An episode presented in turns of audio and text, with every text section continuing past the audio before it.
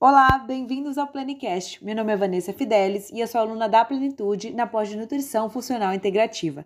O tema de hoje é microbiota e a sua relação com a depressão. Segundo a Organização Mundial da Saúde, a depressão é uma das doenças mais prevalentes no mundo, sendo a quarta mais comum entre mulheres.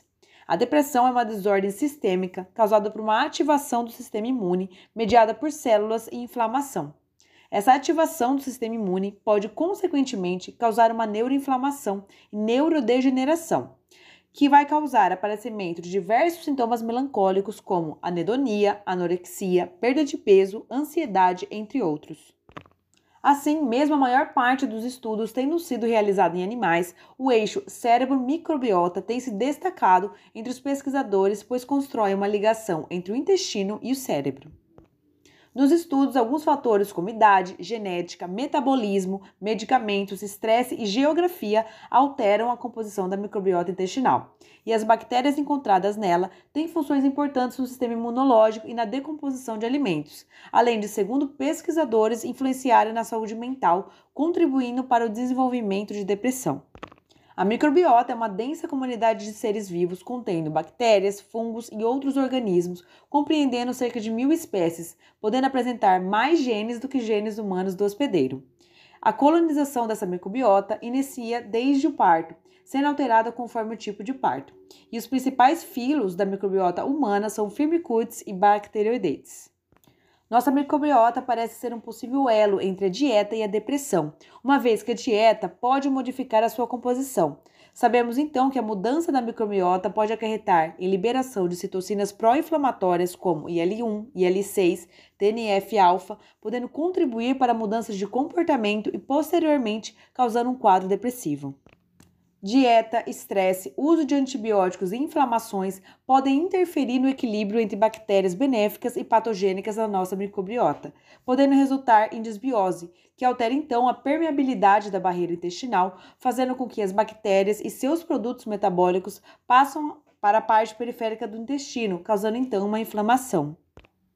Em um estudo transversal no Canadá, concluiu-se que as pessoas com a síndrome do intestino irritável têm três vezes mais chances de ter depressão do que indivíduos, indivíduos saudáveis. E isso se deve provavelmente aos processos inflamatórios envolvidos nessa patologia que causam essa alteração na microbiota intestinal. Em relação à nutrição, há evidências da função protetiva dos ácidos graxos de cadeia curta, através da inibição de citocinas pró-inflamatórias, que além de aumentar a expressão de L10, também reduzem os processos inflamatórios. Assim, diante do que já é conhecido, podemos relacionar doenças metabólicas pertinentes à nutrição com distúrbios neuropsiquiátricos. Segundo os estudos, uma alimentação não saudável, rica em açúcares e gorduras, com alimentos refinados e hipercalóricos, eleva o risco para a depressão, enquanto o contrário acontece quando se tem uma alimentação saudável. Sabe-se que hoje um dos principais pilares da terapia em pessoas com depressão é a abordagem farmacológica, que pode trazer efeitos adjacentes indesejados, tais como ganho de peso, sonolência, náusea, tontura, constipação, anorexia, entre outros. E ainda há evidências que muitos fármacos utilizados na terapia de pacientes depressivos aumentam processos inflamatórios, influenciando em comportamentos e, e suas emoções, além da influência sobre a microbiota intestinal. A depressão é uma condição de grande importância para a saúde pública atual, sendo uma das, das doenças mais prevalentes no mundo, impactando diretamente a microbiota humana. Uma das teorias da patogenia da depressão refere-se à inflamação crônica de baixo grau, e a microbiota pode ter uma influência direta nessa inflamação, pois pela desbiose intestinal é gerado um aumento de permeabilidade intestinal que pode levar a ativar o sistema imune através da liberação de citocinas pró-inflamatórias e gerar essa condição.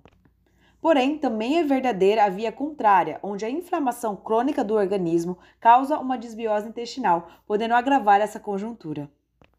Sabe-se então que a relação intestino-cérebro é, é, bidirecional e possui um papel importante no desenvolvimento de patologias e seus sintomas.